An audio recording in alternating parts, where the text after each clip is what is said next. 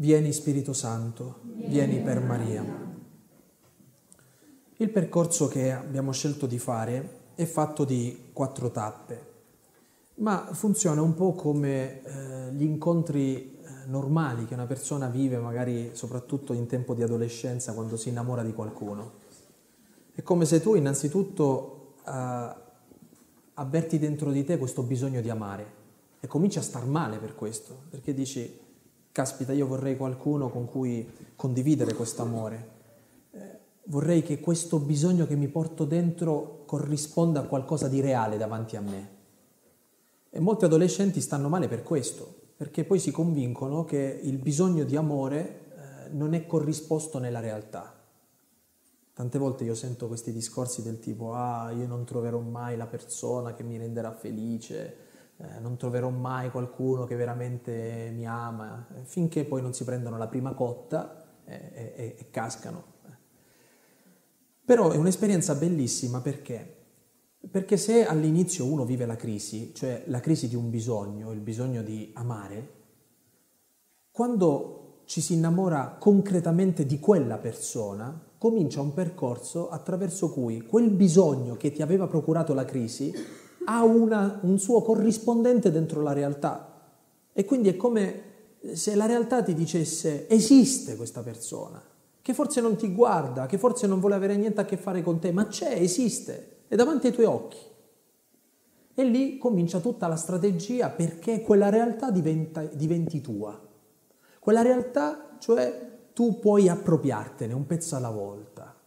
Come si fa a conquistare una ragazza? Come si fa a far innamorare un, un ragazzo? Sono le logiche dell'amore, ma sono logiche che poi eh, sono sempre legate ai nostri desideri più profondi. Succede così anche con la felicità, succede così con il senso, succede così anche con Dio. Dio si manifesta innanzitutto dentro di noi come una crisi, come un bisogno di qualcuno che riempia di senso la nostra vita. E da dove nasce l'incontro con Lui? Quando tu ti accorgi che non hai solo la crisi nel cuore, ma esiste un corrispondente dentro la realtà, cioè esiste questa persona che risponde a questo bisogno che ti porti dentro. E a che cosa servono questi esercizi di realtà? A capire la strategia per far innamorare Dio e per innamorarci di Dio. Ora dirò una cosa che apparentemente può sembrare un po' banale, però pensateci bene. Quando tu sai che c'è quella ragazza o quel ragazzo, la prima cosa che fai è cominci a mandargli i messaggini, no? Eh, questi messaggini sono il primo approccio con quella persona. Ecco, è la nostra prima tappa, la tappa sull'ascoltare la parola. Immaginate che la Bibbia è uno scambio di messaggini con Dio. E il fatto che tu leggi quella Bibbia è come se stai leggendo i messaggini che Dio ti manda. Quel Vangelo te lo sta mandando il Signore, non te lo stai inventando tu. Quella persona concreta che esiste ti sta mandando quel, quell'SMS fatto da quella pagina del Vangelo. E tu dici, e il mio testo qual è? Ah, noi riempiamo il Signore di testi, di messaggini, tutte le nostre preghiere, tutto quello che ci portiamo nel cuore, arriva lì perché in Dio c'è sempre campo. Eh? Allora, il primo, il primo esercizio di realtà è cominciare a messaggiare con Dio e non a dire chissà cosa pensa Dio, chissà cosa crede Dio, chissà cosa pensa di me, chissà... No, niente chissà. Noi sappiamo esattamente quello che pensa, noi sappiamo esattamente come guarda il mondo, sappiamo esattamente quello che pensa di ciascuno di noi. Ecco perché il primo passo che abbiamo dovuto fare è quello di riavvicinarci alla parola di Dio. Dovevamo cominciare a messaggiare con Dio, è il primo flirt che abbiamo con Lui, quello della parola. Dopo un po', eh, non è che ci si stanca di messaggiare, lo si fa in tutte le ore del giorno e della notte, eh, perché quando quella persona è importante poi diventa importante leggere quello che vuole dirmi, così come è importante che eh, lui legga quello che noi vogliamo dire a lui. Il secondo passo è che non ti basta più messaggiare, non ti basta più sapere che cosa pensa, eh, vuoi vederla quella persona. Allora c'è il secondo passaggio. Invece dei messaggini e basta, ci si comincia a inviare delle foto, le foto, quelle, quelle stupide che uno fa la linguaccia, no? E, eh, Però perché è importante questa fase? Che il ragionamento, i pensieri di quella persona di cui sei innamorato, a un certo punto tu li devi collegare a un volto, hai bisogno di quelle foto, hai bisogno di avere un volto davanti agli occhi. Ecco il secondo passaggio che abbiamo fatto, il vedere. Maria. Il rosario è uno scambio di foto, eh, perché la contemplazione è come stare davanti a delle foto che ci vengono messe di volta in volta nei misteri del rosario. Quindi dai messaggini alle foto, però è proprio riduttivo se tutto il cristianesimo eh, rimanesse semplicemente un messaggino e qualche foto. Così come è riduttivo se tu sei innamorato di una persona e ti accontenti per anni o per tutta la vita di messaggiare e di inviarti foto con questa persona. C'è bisogno del passaggio più importante di tutti, cioè di passare da un messaggio a una foto a un incontro reale, all'incontro vero con quella persona, in cui quella persona puoi toccarla, puoi farne esperienza reale perché non è più mediata da niente, da un messaggio, da una foto, ce l'hai davanti a te quella persona. Quindi ci servono quelle due tappe precedenti per preparare a questo incontro, ma sappiate che questo terzo esercizio di realtà è forse il cuore di tutti gli esercizi di realtà, perché è il momento in cui noi stiamo passando non semplicemente da quello che Gesù pensa o da quello che Gesù è, così come lo vediamo, ma Gesù come noi lo possiamo sperimentare concretamente dentro la nostra vita. Questa persona di cui siamo innamorati finalmente abbiamo un appuntamento. Teologicamente, come si chiama avere un appuntamento con Dio e poi viversi questo appuntamento? Teologicamente si chiamano sacramenti. I sacramenti sono luoghi di incontro con Dio. È come dire ci vediamo alle 20 in piazza su quella panchina. Quando tu vai a messa a quell'orario è come se ti stai dando appuntamento con quella persona realmente. E non è più semplicemente uno scambio di messaggi o di foto, è un incontro reale. I sacramenti sono ciò che danno concretezza a questo innamoramento, lo fanno diventare qualcosa di concreto, tutti i sacramenti. Soprattutto però uno, l'Eucarestia. L'Eucarestia è il cuore di tutti i sacramenti per noi perché nell'Eucarestia costantemente viene ehm, vivificato, eh, ravvivato, viene reso eh, visibile a ciascuno di noi questo incontro reale con Lui, che è un'esperienza, non è più semplicemente il passaggio di idee o di immagini, è un incontro reale. Ecco, l'Eucarestia quindi è il cuore di tutto, forse tutto il nostro cristianesimo è rieducarci a capire che cos'è l'Eucarestia e la centralità dell'Eucarestia dentro la nostra vita. Questo è ciò che ci fa principalmente cristiani, eh? cristiani cattolici soprattutto, ciò che ci mette eh, nella linea d'onda di tutto il racconto del Vangelo, di quello che Gesù ha fatto con i suoi discepoli, di quello che Gesù ha fatto con tutta la storia della Chiesa fino ad arrivare a noi. Fate questo in memoria di me. Perché? Se noi dovessimo dire, uscendo fuori un po' dalla, dalla, da questo esempio della, dell'amore e del flirt che abbiamo usato per ripercorrere in sintesi i primi tre esercizi di realtà, che cos'è l'Eucarestia? È un'invenzione di Gesù Cristo. È la sua maniera che si è inventato per rimanere con noi sempre, fino alla fine del mondo. Perché quella forma? Eh, torniamo al sistema solare. La Terra nella Terra è possibile la vita perché si trova a una distanza giusta dal Sole. Se fosse troppo vicina eh, si brucierebbe, se fosse troppo lontana si gelerebbe. C'è una giusta distanza dove la vita diventa possibile. L'Eucarestia è quella giusta distanza che è stabilita con Dio, perché se siamo troppo vicini a Lui, cioè se Lui è troppo evidente, ci bruciamo, nel senso che la nostra libertà non funziona più. Perché se lui è troppo evidente, noi non possiamo più esercitare la nostra libertà, perché è così evidente che tu non puoi più quasi dire di no. E se all'amore tu non puoi più dire di no, non c'è la libertà, non è più amore, è qualcos'altro. L'amore funziona perché è libero, ma perché la libertà funzioni ci deve essere la giusta distanza. Ecco, l'Eucaristia è questa giusta distanza. Se tu ti allontani troppo da Dio, c'è il gelo del restare da soli.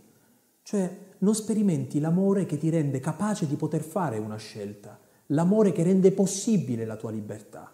Vedete, Dio è uno che rende possibile il fatto che siamo liberi e allo stesso tempo ci dà l'energia per essere liberi. Qual è il punto esatto dove tutto questo coincide in maniera perfetta? L'Eucaristia. È abbastanza nascosto Gesù in quel pane per non privarci della libertà ed è abbastanza vivente dentro quell'Eucaristia per darci la forza giusta per poter usare la nostra libertà.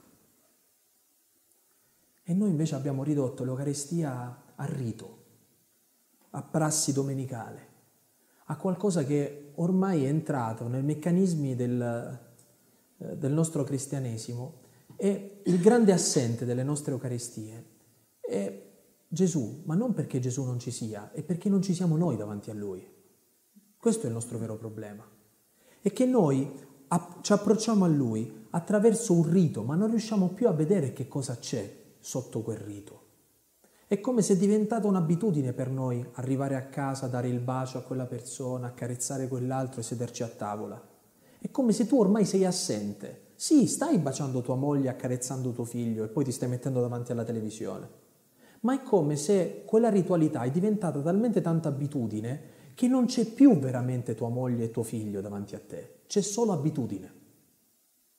Allora nessuno si può lamentare, che dice guarda io quando torno a casa ti bacio sempre e a te ti accarezzo sempre, ma uno si accorge se il padre c'è o no, o il marito c'è o no, perché magari è altrove e lì c'è semplicemente un corpo che sta facendo un rito che ormai è diventata un'abitudine.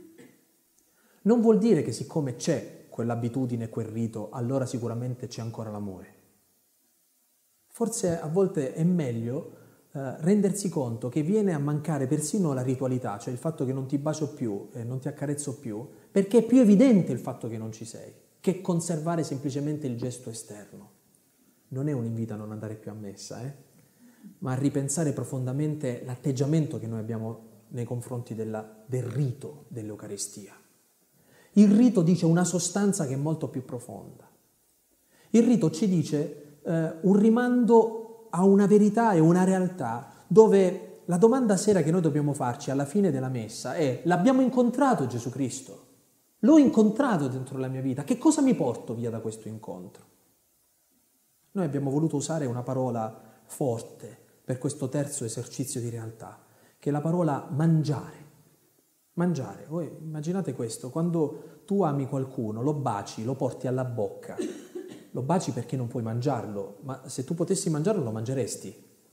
Perché eh, il bisogno che hai di quella persona è quello di volerlo talmente tanto far entrare dentro la tua vita che forse lo mangeresti anche. Siccome non lo puoi mangiare lo baci, cioè ti fermi alle soglie della bocca.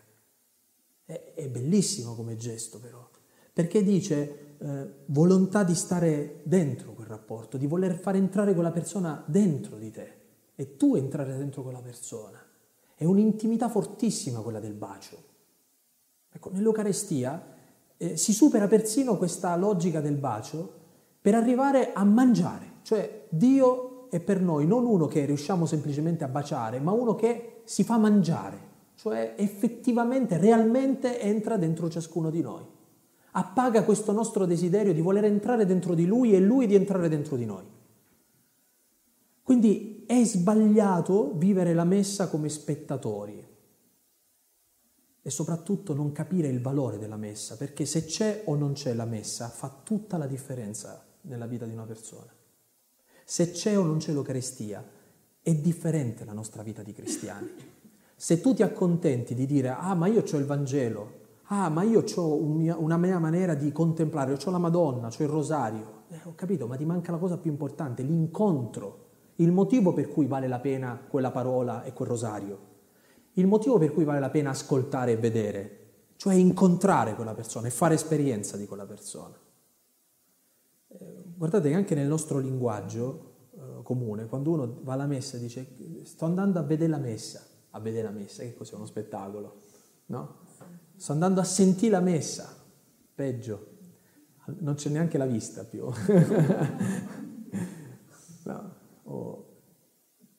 Quasi mai, diciamo, sto andando a fare Eucaristia, a celebrare.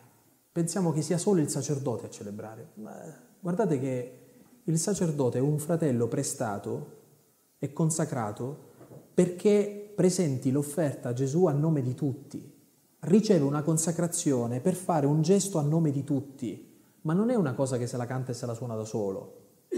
Cioè, anche quando un sacerdote celebra la messa da solo, la celebra a nome per conto di tutti, di tutti.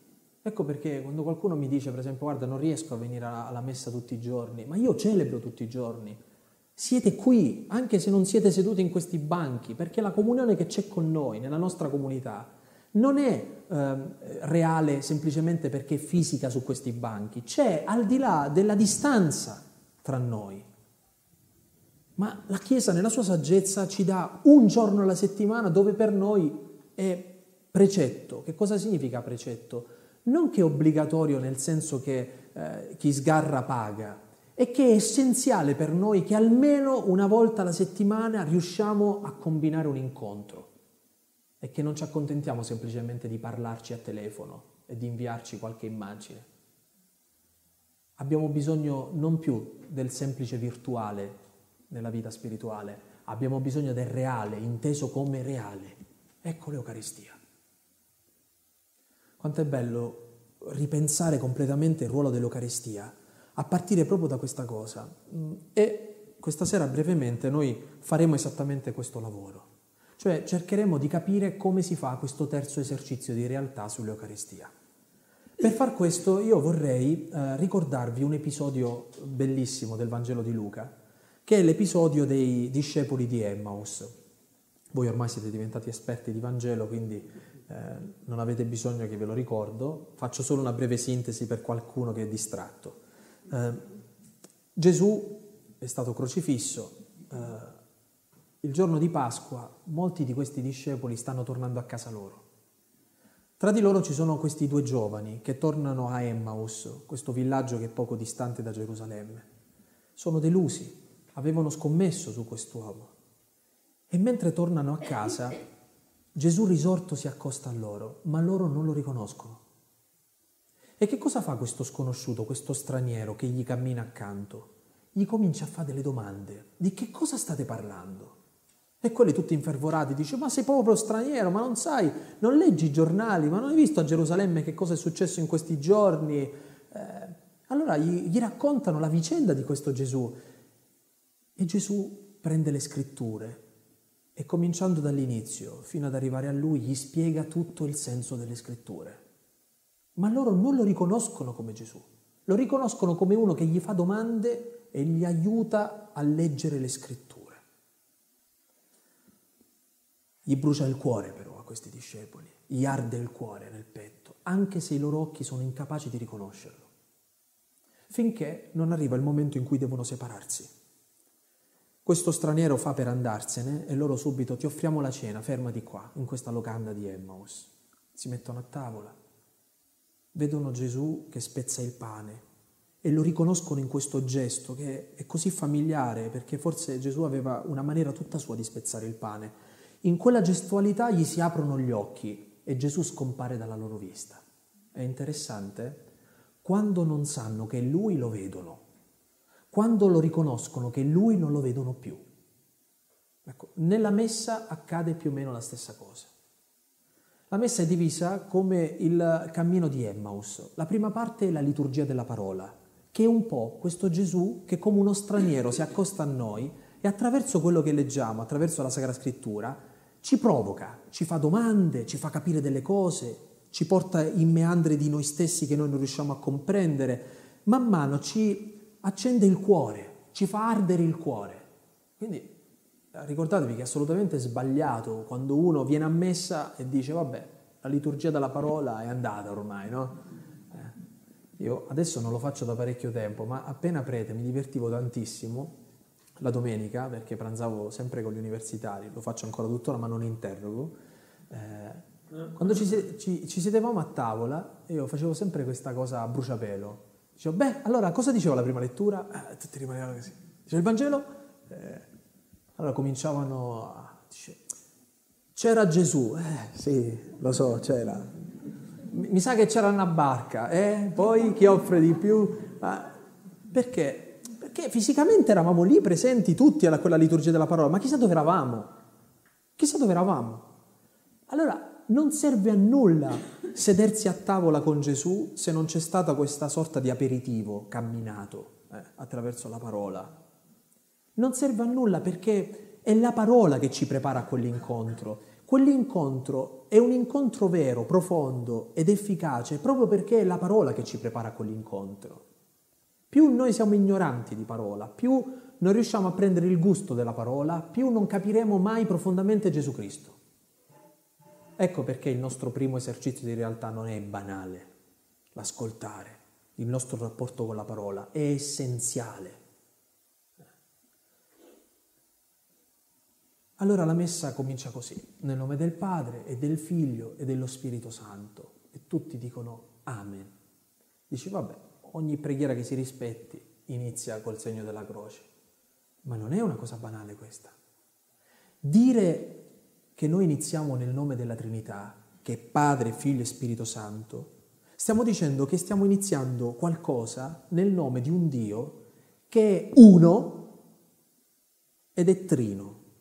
Che cosa significa? Che sono tre persone diverse tra di loro che si amano talmente tanto da essere un'unica persona.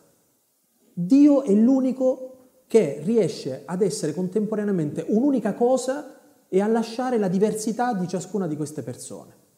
È un'assicurazione per noi cominciare la messa dicendo nel nome del Padre, del Figlio e dello Spirito Santo, perché è come dire a ciascuno di noi che entrando nella messa diventeremo un'unica cosa con Dio, ma rimarremo profondamente noi stessi, cioè Dio non ci annulla. Non funziona come quei rapporti di amore in cui dici ci dobbiamo amare talmente tanto che tu devi, devi diventare come me. E questo non è amore e voler far diventare l'altro come me, adeguarlo a me, tirarlo a me. L'amore valorizza la mia diversità, ma allo stesso tempo crea un'unione così profonda, una comunione, sentite questa parola che poi ritornerà alla fine della messa, eh? questa comunione così profonda in cui diversità e unità stanno insieme. E non ho detto niente, siamo ancora all'inizio della messa, eh? nel nome del Padre, del Figlio e dello Spirito Santo. Quindi immaginate, in un gesto a volte sbiascicato che noi facciamo, c'è tutto. C'è l'assicurazione di dire io entro dentro quell'Eucaristia e mi unirò talmente tanto profondamente a Dio rimanendo profondamente me stesso. E poi cominciano le tappe. Primo fra tutti, l'atto penitenziale. Riconosciamo i nostri peccati.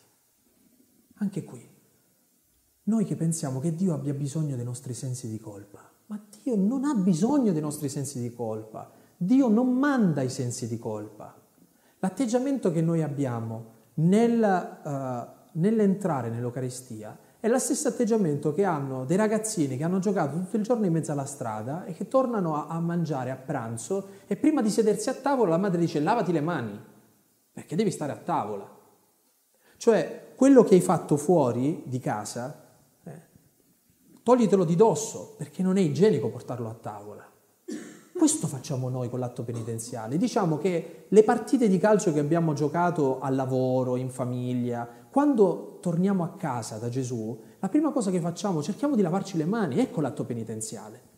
È un'igiene spirituale il fatto che diciamo lì, sì, mi tolgo di dosso questa cosa, mi sono arrabbiato, ho sbagliato questo, quest'altro, e quando invece sono pesanti, abbiamo un sapone che è molto più profondo, non basta sciacquarsi le mani, abbiamo bisogno proprio di disinfettarci, di usare il Napisan. Eh, eh, per, per, per igienizzarci ancora di più, pensate un po', c'è un sacramento dedicato, si chiama confessione.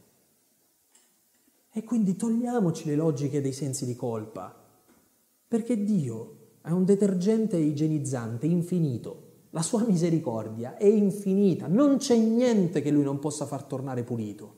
Niente. È sbagliato dire, ah, io non sono degno. Eh, lo so che non sei degno. Hai giocato a pallone fino a mo'. Sciacquati la faccia dentro. Ah, no, non sono degno di stare a tavola con te, mamma, guarda come sono sudato. No? Io, la mia di mamma forse mi avrebbe dato due schiaffi, mi avrebbe portato a tavola per dire ah, non perdere tempo, che si raffredda. Però quanto tempo perdiamo noi con i nostri sensi di colpa? E sono loro a non farci accostare all'Eucaristia.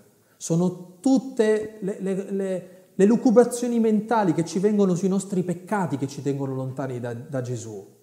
Ma Gesù li tratta come, come, come giusto che li tratti, perché Lui è misericordia infinita e noi siamo invece miseri a tempo determinato. Noi siamo finiti anche come miseri. Ecco l'atto penitenziale. Finalmente, puliti, iniziamo questa Eucaristia. E che cosa accade? Che ogni Eucaristia che si rispetti inizia con la preghiera di colletta. Subito dice, ecco i preti che domandano i soldi. No. La colletta eh, ci fa venire in mente i soldi, ma è colletta nel vero senso della parola perché raccoglie tutte le intenzioni delle persone che sono presenti. Si chiama così. Quando il sacerdote dice preghiamo all'inizio della messa e poi recita una preghiera, sta facendo la raccolta delle intenzioni che ciascuno di noi si porta nel cuore. È importante che in quel momento ciascuno di noi stabilisca dentro di sé le priorità e dica, Signore, sono venuto a mangiare qua, a incontrarti per questo, questo e questo motivo. E silenziosamente, quando il sacerdote dice preghiamo, è come se le sta raccogliendo tutte e le sta presentando al Signore attraverso quella preghiera. Ecco perché si chiama preghiera di colletta. Finalmente ci sediamo e comincia il cammino di Emmaus comincia l'ascolto della parola di Dio. Le letture, il Vangelo, l'omelia. Allora, se durante le letture siamo ancora un po' fuori casa, quindi abbiamo la testa altrove, quando comincia l'omelia abbiamo solitamente, togliamo l'audio, no? Eh, cioè, è proprio yoga profondo, è riuscire a isolarsi talmente tanto da guardare il sacerdote che muove le labbra e poi ricollegarsi subito per la comunione, poi verso la fine della messa. Eh. Io lo dico scherzando, però credetemi che a volte da questa parte si vedono proprio queste estasi. Eh? la colpa forse è anche un po', no, sicuramente anche nostra. Però l'omelia, attenti, è un gesto che è importante fino a un certo punto. Perché? Perché il sacerdote spezza la parola, ma lo fa sempre in maniera molto generale, ma in realtà quella parola, come ci siamo detti nel nostro primo incontro, parla a ciascuno di noi. Quindi è sbagliato tenersi della messa l'omelia del prete. Dice, ah, ha detto questa cosa. Sì, ho capito che ha detto quella cosa, ma a te quella cosa che cosa dice? A te che vivi in quella casa con quel marito e quella moglie, che sta dicendo quella cosa? A te che hai quel figlio, che cosa dice quel Vangelo? A te che non fai quell'esame, che cosa sta dicendo quella parola? Tu che vivi quel problema, che hai quella malattia, che vivi quella gioia, devi uscire dall'Eucaristia con una decisione, con una comprensione, capendo che quella parola sta parlando a te. E che quindi tutti i discorsi che noi ci facciamo e diciamo di ah, il prete ha fatto una bella omelia, il prete ha fatto una brutta omelia, è sbagliato perché ci stiamo distraendo dall'essenziale. Sì, la parola a te che cosa sta dicendo al di là di quello che ha detto il prete.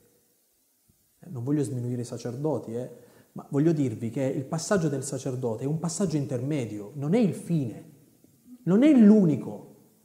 Lo fa con una grazia particolare, perché gli viene anche l'aiuto dello Spirito Santo nello spezzare quella parola. Attenti, quando spezza la parola, se il sacerdote parla di altro, eh, là non c'è più lo Spirito Santo. Quindi, cioè, la pretesa che bisogna avere dai sacerdoti è che rimangano adesi quanto più possibile aderenti quanto più possibile alla parola, non a proprie idee, altre chiacchiere, altre storielle. Quindi quando un prete parla del Vangelo è sempre interessante perché il Vangelo è interessante. Se non lo fa il prete, tutti abbiamo intelligenza e cuore e tutti abbiamo i foglietti dove possiamo andarci a rileggere e dire sì Signore, oggi mi hai convocato qui a messa per dirmi cosa. Finita la liturgia della parola, c'è questo spazio del credo, che è uno spazio importantissimo. Noi anche lì il credo, magari ormai lo conosciamo a memoria, ma sono parole che se effettivamente uno ci prende e ci interroga, dice credo in un solo Dio, Padre Onnipotente, Creatore del cielo e della terra, di tutte le cose visibili e invisibili. Io l'ho già raccontato, ma quando ero piccolo, fino a una certa età, forse finché non sono entrato in seminario, per me era eh, divisibili e indivisibili, cioè, perché era quello che avevo percepito del credo. Che significa dire una cosa del genere? Guardate, tutto quello che noi crediamo, che ci rende credenti, è nel credo e molto spesso per noi sono parole sconosciute. Se uno vuole crescere nella fede, deve capire il credo. Ogni catechesi che si rispetta spiega il credo. Noi sì, lo diciamo in quel momento, ma è l'unica maniera che noi abbiamo di dire che siamo consapevolmente presenti lì a messa e sappiamo quello che stiamo facendo. Quella è la professione del nostro credo. Quindi facciamoci venire non i sensi di colpa, perché, ma l'ansia di voler approfondire che cosa possa significare il credo quando lo pronunciamo durante la messa. Preghiera dei fedeli, che si chiama preghiera dei fedeli non perché la pronunciano i fedeli, eh, ma perché normalmente dovrebbe essere espressione del, del, del, dei fedeli. Noi a volte ci facciamo aiutare da schemi che sono già preparati, ma quanto sarebbe bello educarci, ciascuno di noi, durante quel momento ad alzarsi a dire io voglio pregare per la mia famiglia, perché sta succedendo questo, vorrei pregare per quella persona che sta vivendo quel momento, vorrei dire grazie per quella gioia in quell'altra situazione. Eh, invece è tutto molto ingessato. Ma comincia poi la seconda parte. Siamo entrati finalmente nella locanda di Emmaus e comincia il, la liturgia eucaristica. Che cos'è la liturgia eucaristica? La liturgia eucaristica visivamente accade quando il sacerdote comincia ad apparecchiare l'altare e a mettere il pane e il vino. Ora, il pane e il vino che cosa sono? Rappresentano tutta la fatica, il lavoro, il fare dell'uomo. In quel pane, in quel vino c'è tutto, c'è tutta la vostra settimana, tutta la vostra giornata, tutto quello che vi è passato per la testa, quello che avete sofferto, le vostre lacrime, eh, le vostre gioie, le vostre conquiste, i vostri fallimenti. Tutto è rappresentato dentro quel pane e quel vino. Quindi spiritualmente, quando noi andiamo a messa e il sacerdote presenta il pane e il vino, noi là sopra ci possiamo mettere tutto quello che vogliamo. Dice, Signore, io ti metto tutta sta settimana che è andata malissimo, te la metto là sopra cosa succede? Che quel pane e quel vino a un certo punto della messa diventano il corpo e il sangue di Cristo, cioè diventano Gesù. Tutto quello che spiritualmente tu poggi sull'altare, te lo riprendi alla comunione come Gesù. Dice quel dolore, poggiandolo sull'altare, te lo riprendi alla comunione, ma è Gesù, non è più semplicemente un dolore, è Gesù, è pieno di senso, è pieno di qualcuno che lo riempie di significato è pieno di verità. Qualsiasi cosa che tu poggi su quell'altare viene poi trasformata. Quindi non è il gesto del sacerdote che prende due elementi che poi diventeranno il corpo e il sangue di Cristo. Spiritualmente, cioè interiormente, ciascuno di noi sull'altare ci poggia tutto quello che è il proprio vissuto. Se tu non lo poggi, te lo tieni tu. Non avviene in automatico, eh? Cioè, se tu quel dolore te lo vuoi tenere come dolore tuo, te lo tieni. Se tu capisci che quel dolore ha bisogno di assumere un senso, un significato, lo metti sull'altare durante l'offertorio, lo poggi lì. E da un certo punto in poi della messa, quel pane e quel vino diventano il corpo e il sangue di Cristo. Io credo che, immaginate quanta consapevolezza noi non abbiamo nel celebrare la messa. Tutte quelle volte che siamo entrati tristissimi magari, con tanti problemi addosso, con tante preoccupazioni e siamo usciti dalla messa uguali, perché sull'altare non abbiamo lasciato niente. Non abbiamo detto io ho sto figlio, mi dà un problema, Signore lo metto là su quell'altare. E poi ce lo siamo ripresi alla comunione come un figlio ormai che è diventato Cristo per noi, cioè qualcosa che ci salva, è diventata redenzione. È vero, tornando a casa abbiamo ritrovato la stessa persona, ma non è più semplicemente la stessa persona. L'Eucaristia ha trasformato anche quella situazione e di volta in volta la trasforma, la modella, la riempie di senso. Ho messo lì quell'esame, ho messo lì quella preoccupazione, quella gioia, quella gratitudine, perché la parola Eucaristia innanzitutto significa rendimento di grazie. Non ce lo scordiamo, eh? Noi a volte siamo più abituati a chiedere che a dire grazie.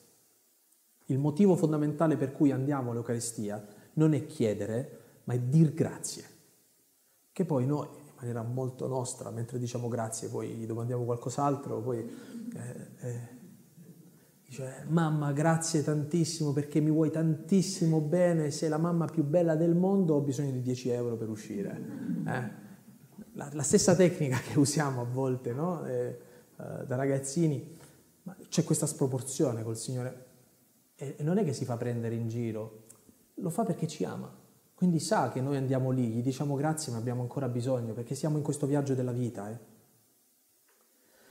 Ma c'è una gestualità eh, straordinariamente bella nella liturgia eucaristica. Il sacerdote presenta queste offerte, poi si lava le mani, dopodiché comincia un dialogo. Pregate, fratelli e sorelle, perché questo nostro sacrificio, perché è nostro, non è del prete, diventi per noi cibo di vita eterna, bevanda di salvezza, diventi gradito a Dio, Padre Onnipotente.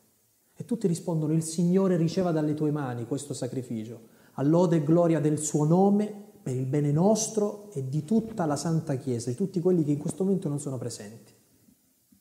Ci avete mai pensato a quelle parole?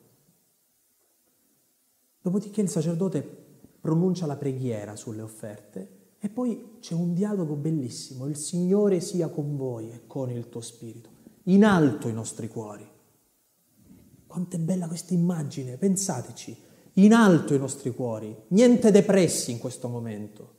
Alzate lo sguardo. No, io non lo so, certe volte durante la messa pensiamo che la devozione sia rinchiudersi in un in essere inginocchiati quasi nascosti sotto un banco perché in questa maniera sono proprio concentratissimo. In alto i nostri cuori sono rivolti al Signore, perché ti devi mettere nella posizione giusta per ricevere quello che devi ricevere. Se uno ti vuole dare dell'acqua, tu devi metterti nella posizione giusta per prendere quell'acqua. In alto i nostri cuori sono rivolti al Signore. Rendiamo grazie al Signore nostro Dio. Cosa buona e giusta. Questa la preghiera del prefazio, è veramente cosa buona e giusta. Il sacerdote ogni volta che c'è un'Eucaristia pronuncia un prefazio diverso. Anche lì, se ascoltate le parole, sono bellissime, bellissime e ci introducono in una maniera mirabile in quello che si sta celebrando. Fino ad arrivare alle parole insieme agli angeli e ai santi cantiamo insieme l'inno della tua gloria. E tutti in automatico, santo, santo, santo, è il Signore Dio. No, innanzitutto è santo, santo, santo il Signore Dio dell'universo. Anche nei canti lo sbagliamo tante volte.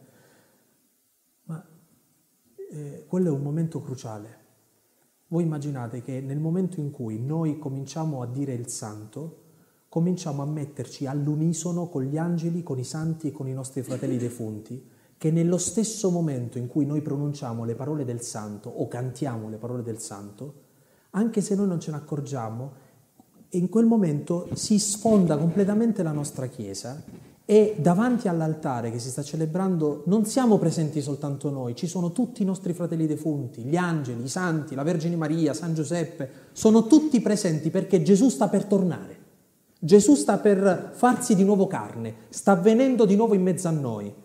E noi, la Chiesa del cielo e la Chiesa terrestre, si rimettono in contatto cantando o proclamando insieme il Santo. Quindi pensate che quando noi diciamo le parole del Santo, stiamo prendendo il ritmo degli angeli, dei santi, dei nostri fratelli defunti. Sapete, tutte quelle persone che piangiamo perché non ci sono più. Sappiate che ogni volta che celebriamo la messa, da quel momento in poi sono presenti davanti a noi, perché nella vita eterna, qualunque essa sia, non esiste più lo spazio e il tempo. Lo spazio e il tempo esistono soltanto per noi. Quindi loro sono costantemente contemporanei a quello che noi stiamo celebrando. Siamo noi che ci rivediamo la settimana prossima. Loro non hanno il ci rivediamo la settimana prossima, perché per loro è un eterno presente. E per quanto io possa rendere l'idea, non la rendo, perché noi siamo formati a capire le cose nelle coordinate spazio-tempo. Però immaginate che in quel momento è come se si bloccasse tutto e la Chiesa del cielo e quella terrestre si incontrano in quelle parole, Santo, Santo, Santo il Signore Dio dell'universo. I cieli e la terra sono pieni della tua gloria. Osanna nell'alto dei cieli, benedetto colui che viene nel nome del Signore Osanna nell'alto dei cieli. Siamo pronti. Il cuore dell'Eucaristia si sta per celebrare perché in quel momento comincia la preghiera eucaristica. I gesti che compie il sacerdote non sono gesti inventati, sono gesti che dicono una realtà e anche quelli dell'assemblea non sono gesti improvvisati. Qua apro e chiudo una parentesi. Lo stare in piedi, seduti, in ginocchio, eh, su un piede, eh, guardate, non è lasciato alla libertà del fedele del tipo come stai più comodo mettiti. Perché i gesti nell'Eucaristia sono teologici, non funzionali. Dice, sai, nella messa ogni tanto ci alziamo e ci sediamo così non ci addormentiamo. Dice, okay, adesso li facciamo mettere in piedi così li vedo un po' abbioccati. In piedi, eh? tutti si mettono in piedi. No? Dice, ok, sono svegli, seduti. Eh, eh. No, voi sapete che il metterci in piedi, la posizione dello stare in piedi è la posizione dei risorti. Ogni volta che noi ci rivolgiamo a Dio, o per esempio ascoltiamo il Vangelo, assumiamo la posizione dei risorti e quindi ci mettiamo in piedi. Eh, non è semplicemente un gesto di rispetto, non è etichetta, eh? è teologia questa, è un gesto teologico. Alla stessa maniera, e fortemente, ve lo consiglio fortemente, durante la consacrazione, quando il sacerdote comincia la preghiera di consacrazione, Padre veramente santo, fonte di ogni santità, santifica e mette, porge le mani sulle offerte, eh, impone le mani sulle offerte. Questo gesto si chiama il gesto dell'epiclesi, cioè da quel momento in poi lo Spirito Santo scende sul pane e sul vino e man mano che il sacerdote pronuncia quelle parole, quel pane e quel vino diventano corpo e sangue di Cristo. Ecco, nel momento in cui il sacerdote impone le mani è il momento in cui Gesù torna realmente presente su quell'altare. Che cosa fanno i fedeli? Per dire che Gesù è presente, si inginocchiano. Ma non perché Gesù ha bisogno che tu ti inginocchi. Gesù non ha bisogno del tuo servilismo. Il nostro cadere in ginocchio davanti a Lui è dire fisicamente tu sei qui. Così come fa uno che è innamorato perso di qualcuno e si mette in ginocchio davanti a quella persona per baciargli la mano, per chiedergli di volerlo sposare. È il gesto di un amore, non di servilismo. Ecco perché ci inginocchiamo durante la consacrazione. Ma è perché anche visibilmente uno che non è mai venuto a messa e che vede la comunità cristiana cadere in ginocchio, dice che succede? La cosa più importante, perché se tu vedi una persona in ginocchio capisci che c'è una cosa importante in atto. Gesù è presente su quell'altare, da quel momento in poi, fino alle parole che tutto il sacerdote pronuncia durante la consacrazione e arriva a dire mistero della fede, perché è un mistero, perché noi vediamo un sacerdote che si muove del pane e del vino e per noi rimane un mistero, cioè qualcosa che è più profonda di quanto riusciamo a cogliere, più profonda. Avete presente, eh, immaginate di stare dietro una porta e di sapere che dall'altra parte c'è qualcuno che amate tantissimo e che quella porta è chiusa e l'unica cosa che potete fare è guardarvi dal buco della chiave. E tu guardi dal buco della chiave e che cosa puoi guardare? L'occhio di quella persona. Eh? E tu te la guardi, ma sai che è molto di più, però il massimo che puoi fare è spiare da quel, da quel buco di chiave. Ecco, L'Eucaristia è per noi un po' uno spiare nei cieli, è una cosa infinitamente piccola che ci è data, che ci dice qualcosa di infinitamente grande che non riusciamo a capire fino in fondo. Allora diciamo mistero della fede, annunciamo la tua morte Signore, proclamiamo la tua resurrezione nell'attesa della tua venuta, ma mentre pronunciamo queste parole di nuovo ci rimettiamo in piedi, assumiamo di nuovo la posizione dei risorti. E il sacerdote prosegue la preghiera e pronuncia una seconda epiclesi. Vedete, la prima l'ha pronunciata sul pane e sul vino perché diventino il corpo e il sangue. La seconda la pronuncia sulla gente perché dice eh, manda lo Spirito a farci diventare un'unica cosa, un unico corpo. Guardate, l'unità è la cosa più importante del cristianesimo, perché si oppone al diavolo, che è colui che divide. Ovunque c'è una logica di unione e di comunione, lì c'è Dio. Ovunque c'è una logica di divisione, lì c'è, c'è il male. Ecco perché noi come cristiani dobbiamo sempre puntare all'unità. Per noi l'unità è la cosa più importante, ma guardate, me lo insegnate voi a me. Sono certo che se io domando qual è la cosa più importante delle vostre famiglie, voi mi direte non lo stipendio, non la bella casa, non la bella macchina, eh, non il colore degli occhi, mi direte che siamo uniti. Perché se in una famiglia sei uno contro l'altro è invivibile quella famiglia. E guardate, è così per tutto. Se è vero nel luogo piccolo della famiglia, è vero sempre, tra un amico, nella società, nella fede è uguale. Cioè se noi non diventiamo un unico corpo, non lo siamo poi a casa, al lavoro, a tutte le altre parti. Bene, la messa prosegue, tanti gesti io ne sto saltando tanti, eh, mm, perché voglio farvi venire anche voglia poi di approfondire voi stessi, sto prendendo le cose più importanti arriva la dossologia, così si chiama, che è il momento in cui il sacerdote dice per Cristo, con Cristo e in Cristo. Mi fermo solo mezzo secondo su questa espressione. Per Cristo, con Cristo e in Cristo. In queste tre parole è racchiuso tutto quello che noi possiamo fare con Dio. Perché certe volte durante la giornata le cose le possiamo fare per Lui. Proprio glielo offriamo, dice Signore, faccio per te sta cosa. A volte non abbiamo la forza di fare le cose e diciamo, Signore, le dobbiamo fare con te. E se non le fa Lui con noi, uno non riesce a farlo. A volte siamo completamente inermi e schiacciati da quello che facciamo, che l'unica cosa che possiamo farle è in Lui, cioè in braccio a Lui. Quando diciamo per Cristo, con Cristo e in Cristo, gli stiamo dicendo che qui c'è tutto quello che abbiamo potuto vivere noi. Ogni cosa noi la viviamo o per Lui, o con Lui, o in Lui, o in braccio a Lui. Non esiste altro. Ecco la preghiera del Padre nostro, la preghiera che Gesù ci ha insegnato. E dopo la preghiera del Padre nostro, lo scambio della pace, la preghiera per la pace. E dopo lo scambio della pace, l'agnello di Dio, eh, che è di nuovo un atto di umiltà davanti a Lui, che toglie i peccati del mondo, abbi pietà di noi. Cioè quasi a dire, non è che ci siamo convinti che siamo meglio di quelli che erano entrati in chiesa, sappiamo che non valiamo molto, ma di soltanto una parola e noi saremo salvati. Eh, forse vi ho raccontato questa faccenda, quando ero piccolo io facevo il ministrante e il sacerdote diceva, eh, beati gli invitati alla cena del Signore, ecco l'agnello di Dio che toglie i peccati del mondo. E tutti dicevamo, Signore, non sono degno di partecipare alla tua mensa, ma di soltanto una parola e io sarò salvato io rimanevo, dicevo, e dove sta sta parola? Eh, perché non la dice nessuno? Quindi non siamo salvati. Allora guardavo il sacerdote, perché poi il sacerdote eh, pronuncia delle preghiere sottovoce, dice forse è quella la parola, però no, noi non la sentiamo al microfono, no? Eh, invece poi facendomi grande ho capito che è molto più seria. Dice, di soltanto una parola, io sarò salvato e lui che cosa fa? Non fa una parola, compie un gesto. È come dice, guarda, dimmi una parola che mi vuoi bene e invece ti salta al collo per abbracciarti. Cioè Gesù non ci dice una parola, si fa carne e viene incontro a noi, si fa Eucaristia. La sua risposta è un fatto, è la comunione. E qui apriamo l'ultimo capitolo, eh? il capitolo della comunione. Tutto quello che noi abbiamo lasciato sull'altare, alla comunione ce lo dobbiamo riprendere. Mm? Allora, a volte ci accostiamo all'Eucaristia senza nessuna consapevolezza. Pensiamo che la comunione sia un gadget che si dà a fine messa e quindi ci mettiamo in fila.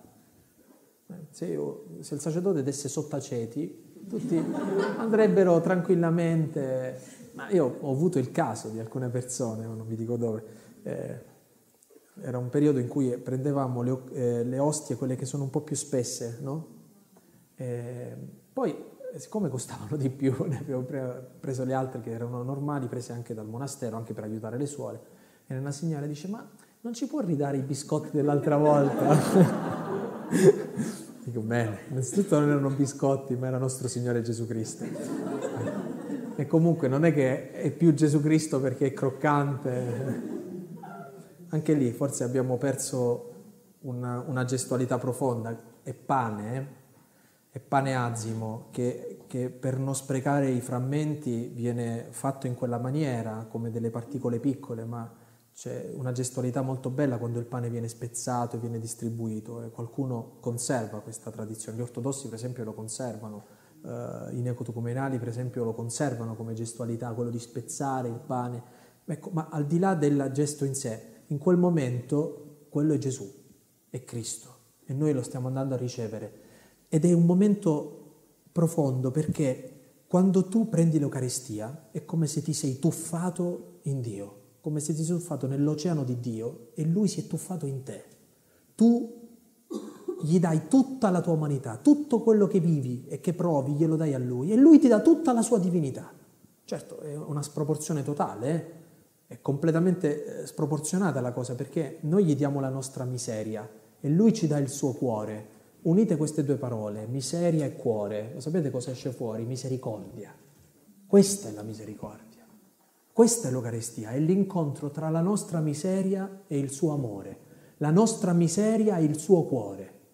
Quindi se tu non ti accosti all'Eucarestia, sei entrato misero e te ne esci pezzente. Questo significa.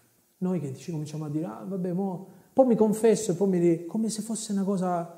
Guardate che Gesù che muore per noi e tu in quel momento non ti accosti all'Eucarestia o no, non hai il pensiero di confessarti per poter, poterti accostare all'Eucarestia, voi forse, qualcuno forse sì, ma molti di voi non sanno il dramma di chi non può accostarsi all'Eucarestia. Guardate che la cosa più grave che per un cristiano si può vivere è il fatto che tu non puoi farti la comunione perché magari vivi una situazione di, eh, di peccato, una situazione di, di, di disordine no? all'interno della tua vita e la Chiesa ti dice non puoi accostarti. Guardate la punizione più brutta che uno possa vivere. È il segno esterno tremendo. Tu sei a un passo da Gesù e Gesù non lo puoi prendere. E noi che ci scherziamo, diciamo vabbè, per un periodo non lo prendo, no, così ricapisco il valore di questa cosa, poi ci facciamo i nostri discorsi, no? Amici miei, ricapisco il valore. È soltanto in quell'incontro, quando prendiamo quell'Eucaristia, che tutto quello che ci è passato per la testa, per il cuore, per lo sguardo, diventa vero perché entra dentro ciascuno di noi. Che tradotto significa, se tu hai fame, puoi partecipare a un convegno sul pane eh, farti una passeggiata turistica in un panificio e sentire il profumo del pane, sfogliarti un catalogo su tutte le forme del pane, ma l'unica maniera che hai per sfamarti è prendere un pezzo di pane e portarlo in bocca. Dio fa la stessa cosa con noi, ci dà questa concretezza. Dice non accontentarvi, non accontentatevi di fare discorsi, di guardare, di respirare, di sentire. mangiate, prendete e mangiatene tutti questo è il mio corpo, prendete e bevetene tutti, questo è il mio sangue. Noi Dio lo capiamo da dentro, non da fuori. Se tu vuoi capire qualcosa di Gesù Cristo, devi frequentarlo. Se tu vuoi capire qualcosa di più di Gesù, eh, devi stare in rapporto con Lui, soprattutto nel sacramento dell'Eucarestia. Allora Dio sì che lo conosci. Bene. Mi dispiace che sono stato un po' più lungo questa sera, ma l'Eucaristia andava eh, guardata in questa maniera. Che cosa ci rimane di questo esercizio di realtà? Spero che noi ci riprendiamo il Dio reale togliendolo e riscattandolo dal, dal rito. Che capiamo che un cristiano senza una messa non può vivere. Io vi, vi do un consiglio. La Chiesa ci dice che eh, la domenica è un giorno di precetto, cioè ci dobbiamo andare perché è, è una regola per noi importante, è, è il minimo sindacale per dirci cristiani.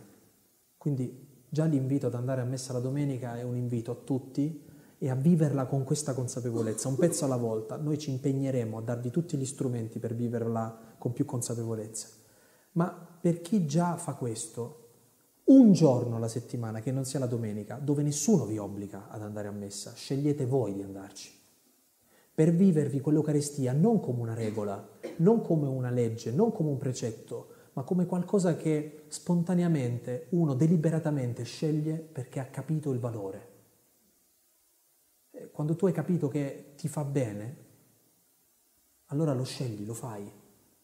È un'educazione a se stessi questo, non, non, non datevela come regola, ma come impegno nel recuperare la gratuità di questo incontro che il Signore ha dato a ciascuno di noi.